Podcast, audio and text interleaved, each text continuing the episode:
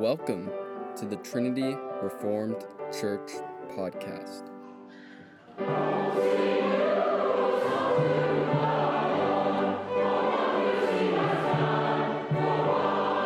Baptists and Baptism, What Will It Take to Achieve Catholicity? As read by the author, Jason Cherry.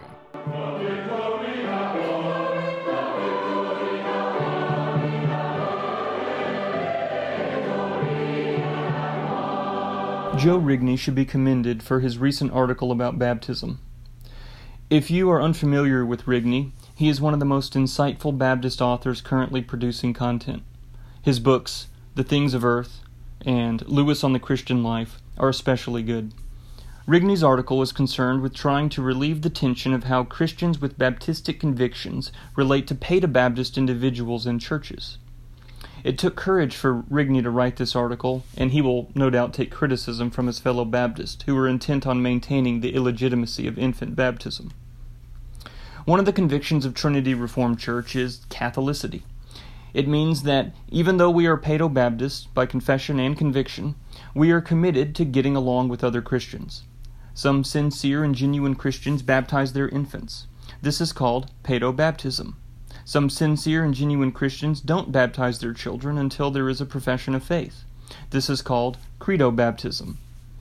At T R C, we do our best to not divide over the credo versus paedo baptism issue. In practice, it means that credo Baptists are not treated as second-class Christians. For those who desire to delay the baptism of their children until there is a confession of faith, the T R C session defers to the head of household, while maintaining our paedobaptist conviction. So, just like Rigney will be disparaged by fellow Baptists for his article, T R C is disparaged by fellow Presbyterians for our Catholicity. As paedobaptists, we disagree with Rigney's credo baptism. The point of reviewing his article is not to argue the baptism issue point for point, as such, though a few remonstrances will be fitfully made. If you're interested in an introduction to the doctrine of infant baptism, you can go on our YouTube page and watch the baptism series.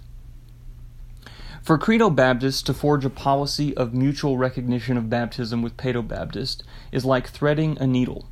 The difficulty is that the typical Baptist definition of baptism includes four elements. One, water. Two, in the triune name. Three, by immersion.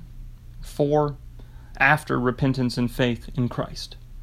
Rigney says, quote, "Essentially all Christians regard the first two elements as essential for a baptism to be valid. Many Baptists regard the third element as important but not essential." End quote. Regarding the fourth element, Baptists, quote, "believe that baptism should be applied only to professing believers." End quote. Rigney's solution is to say that, quote, "while water and the triune name are essential to baptism, the other two elements are important for the proper administration of baptism, but not essential for the validity of baptism," end quote. This means that even though paedobaptists differ from Baptists regarding number three and number four, infant baptism is still a valid baptism. Rigney concludes by saying, quote, "Paedobaptism then may be regarded as valid but improper baptisms." End quote. Here, Rigney's needle threading differs from the typical Baptist stance, which denies that, quote, paedobaptisms are baptisms at all, end quote.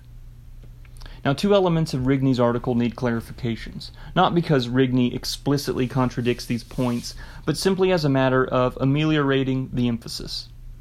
First, Rigney says that, quote, "the practice of baptizing the children of believers in infancy is done in anticipation of their profession of faith in Christ," end quote. While paedobaptists certainly anticipate a covenant child's profession of faith, that's not the only reason the covenant sign is administered to them. Abraham, Moses, and David administered the covenant sign to their children because the promise was to them and their children, which means the children are included in the covenant. Since Peter echoes this same language in his Pentecost sermon, Acts chapter two, verse thirty-nine, that means he echoes the same meaning of Abraham, Moses, and David. Indeed, the Pentecost crowd of Jews, whose ancestors had administered the covenant sign to children for thousands of years, would have no alternative but to conclude that the children of Christians are also baptized because they are included in the covenant. The second clarification comes concerning Rigney's distinction between the visible and invisible church.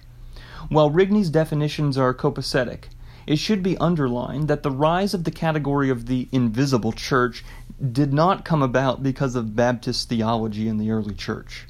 Rather, it came about because of the widespread nominalism at the time of Constantine. Before Constantine, when Christianity was unpopular and illegal, a Christian was a baptized person who was a member of the church and lived as Jesus commanded. After Constantine, people took the name Christian without submission to the commands of Christ or the church. So the invisible church was thought to be the real Christians, the church within the church. It's more difficult for Credo-Baptist churches to practice Catholicity than Paedo-Baptist churches, for reasons that will be explained at the end of this podcast. So here are four stasis points that Baptists need to resolve before mutual recognition of baptism can happen in a Baptist church. First is the matter of agreement. Rigney says, quote, "We don't believe that rightly understanding and applying baptism is essential for someone to be a true Christian. We regard sincere, Christ-loving Paedo-Baptists as our brothers and sisters, and we want to celebrate our common confession of faith in the triune God and our salvation in Jesus Christ." End quote. This needs elaboration. Since neither side claims baptism justifies, with only a few exceptions in each camp, since neither side denies the imputation of Christ's righteousness by faith, since neither side claims to baptize only those who never fall away — in fact, Rigney admits that Credo-Baptists can undermine their baptism — and since neither side says baptism works ex opera operato, which means the saving effect of the sacraments is derived by the power of the completed sacrament, there can be a charitable mutual recognition of baptism. Second is the matter of disagreement. There is a way to disagree while recognizing the biblical plausibility of the other side. While I'm convinced Credo-Baptists are mistaken, I understand how they arrive at their conclusion. Indeed, I was a Baptist for many years, and admit it is biblically plausible. Credo-Baptists are wrestling with Scripture and trying to submit to their biblical convictions. Those are our kinds of people. Those are the people Paedo-Baptists should want to hang out with. Likewise, Credo-Baptists need to see that Paedo-Baptists have a plausible biblical argument. They are wrestling with Scripture and trying to submit to their convictions. In a day when the church is embattled, when many are changing the faith to accommodate canceling services and wokeism, we can't afford to divide into sects. We should do what we can to remain in fellowship with Christians who submit their convictions to the Word of God.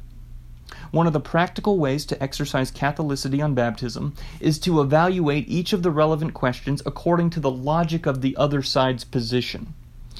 This changes people from a posture of constant critique, point by point, each time it comes up, to a position of cooperative Catholicity. For example, Rigney makes a statement that is true from the logic of Credo-Baptism, but not from the logic of Paedo-Baptism. He says, quote, "Moreover, since a right administration of the ordinances is a necessary mark of a true church, such a position seems to deny that Paedo-Baptist churches are churches at all, since they fail to baptize their members. And because they fail to baptize their members, it would seem that they are likewise unable to eat the Lord's Supper, since the family meal requires the presence of a proper family." End quote. The trouble here is that, according to the logic of Paedo-Baptists, they do baptize all those who are part of the covenant, because, again, the covenant is for you and your seed. Third is the matter of mode. Many Baptists think immersion is the only legitimate form of baptism. But for Baptists to work towards the mutual recognition of baptism requires them to see sprinkling and pouring as legitimate options for baptism. If they want to call it true but irregular, as Rigney does, that is a start in the right direction. And fourth, the matter of a credible profession of faith. Rigney says, quote, "Guided by biblically informed prudence, then, we might regard all valid baptisms, including those that are improper with respect to mode and timing, as sufficient prerequisites for church membership, provided there is a credible profession of faith." End quote. For Baptists, a lot hinges on the issue of a credible profession of faith. The trouble with defining a credible profession of faith is illustrated when Credo Baptist churches are filled with five-year-olds who believe as much as a five-year-old can believe, yet they are denied baptism and the Lord's Supper. Before Baptists can recognize the legitimacy of paedo-baptism, they need to get their own house in order and stop delaying baptism long after faith. This requires reevaluating their high standard, defining a credible profession of faith. A good place to start re-examining these questions is by reading the book, The Culture of Conversionism in the History of the Altar Call, available on Amazon, which tells the history of how the American evangelical definition of credible conversion even came about in the first place. In conclusion, currently it's easier for paedo-Baptists to practice the mutual recognition of baptism toward credo-Baptists than vice versa. The reason is that the paedo-Baptists are willing to baptize someone on a profession of faith, whether it's a child of Christian parents who was previously denied the covenant sign, or a pagan responding to the gospel in faith. In the first scenario, while paedo-Baptists think it's improper for Christians to keep covenant children from the covenant sign, just imagine Abraham denying Isaac the covenant sign, they don't think baptizing the child after professing faith is unauthorized. In the second scenario, unbelievers raised outside the church who come to faith need to be baptized as soon as they come to faith. This is modeled throughout the book of Acts. Practically speaking, this means A. A credo-Baptist can exist in an ecumenically-minded paedo-Baptist church much easier than B. A paedo-Baptist can exist in an ecumenically-minded credo-Baptist church.